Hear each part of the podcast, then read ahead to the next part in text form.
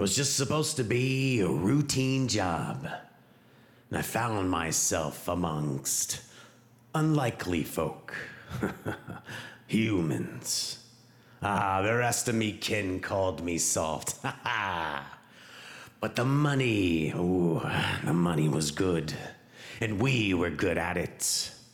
Then the boss brings down this new job. Dead dwarves. So I rouse up me boys, and we find ourselves on a journey we weren't expecting.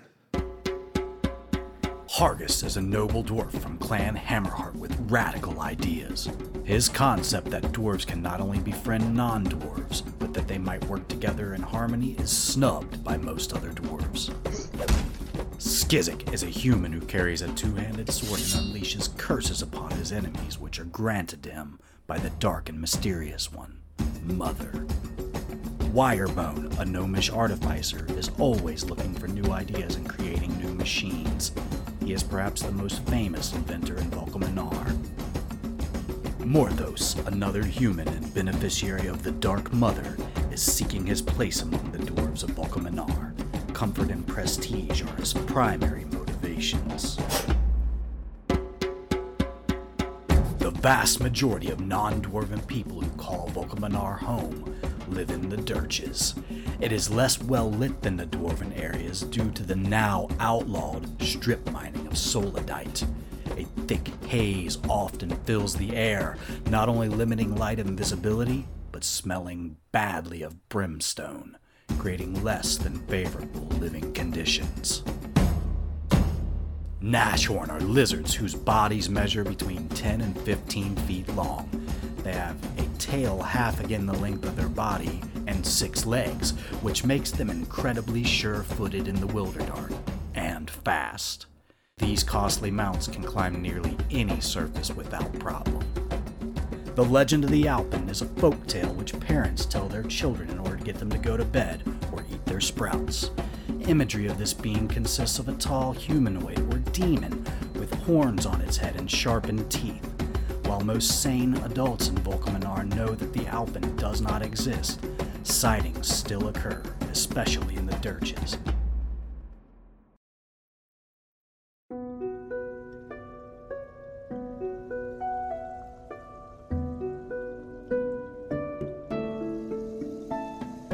During our previous session, our heroes learned that a rival clan attacked the elves of Vernaion for denying Volcomenar much-needed shipments of crops. Hargis and company believed that the reason for the delay of these shipments had more to do with the attack of Salenlos than insubordinate elven farmers. Many other dwarven clans rallied immediately to investigate the tales of victory told by the Lava Barge clan in Vernaion. Our heroes decided that they must act quickly, so they purchased the finest mounts that silver can buy, Nashorn. On such exceptional mounts, they have a chance of reaching the farming community before the soldiers of any other clan. Tales of the Alpen and his tribe grow stronger. Evidence of their destructive path litters the Dirges. Dwarven folk of Volcomenar are beginning to take these tall tales of an Alpen on the loose very seriously, while the commoners in the Dirges sing praises to the Alpen and revere him as a hero. But first, Vernaion.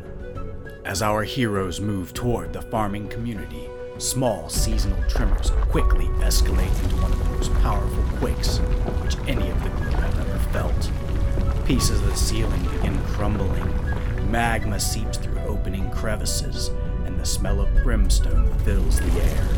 The Nashorn spook, and inexperienced riders have trouble controlling their mounts.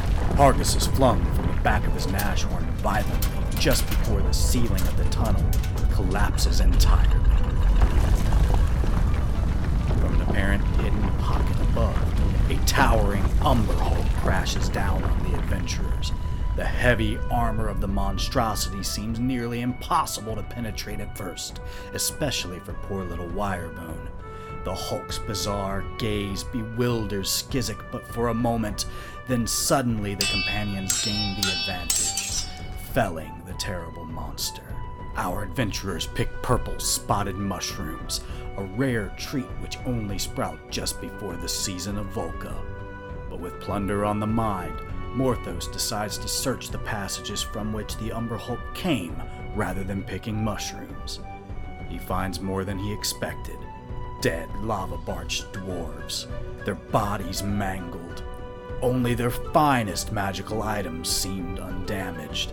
A beautifully crafted warhammer and shield with the Lava Barge emblem. Hargis addresses the party's modest wounds, then orders the group to get a move on. Before long, they happen upon a worn-looking squad of Lava Barge soldiers. There is a tense moment as the rival groups pass by one another, which is suddenly broken when Wirebone mentions that they had found dead dwarves in an Umber Hulk lair. Harsh insults fly from both sides.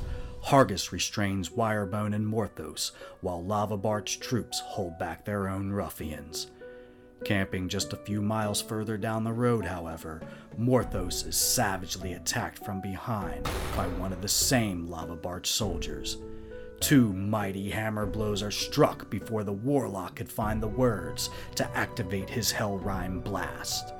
The assailant is instantaneously frozen in place, robbed of his last breath, just before shattering into pieces. Another full day of travel awaits the heroes of Hinterspalt before they reach Vernaion.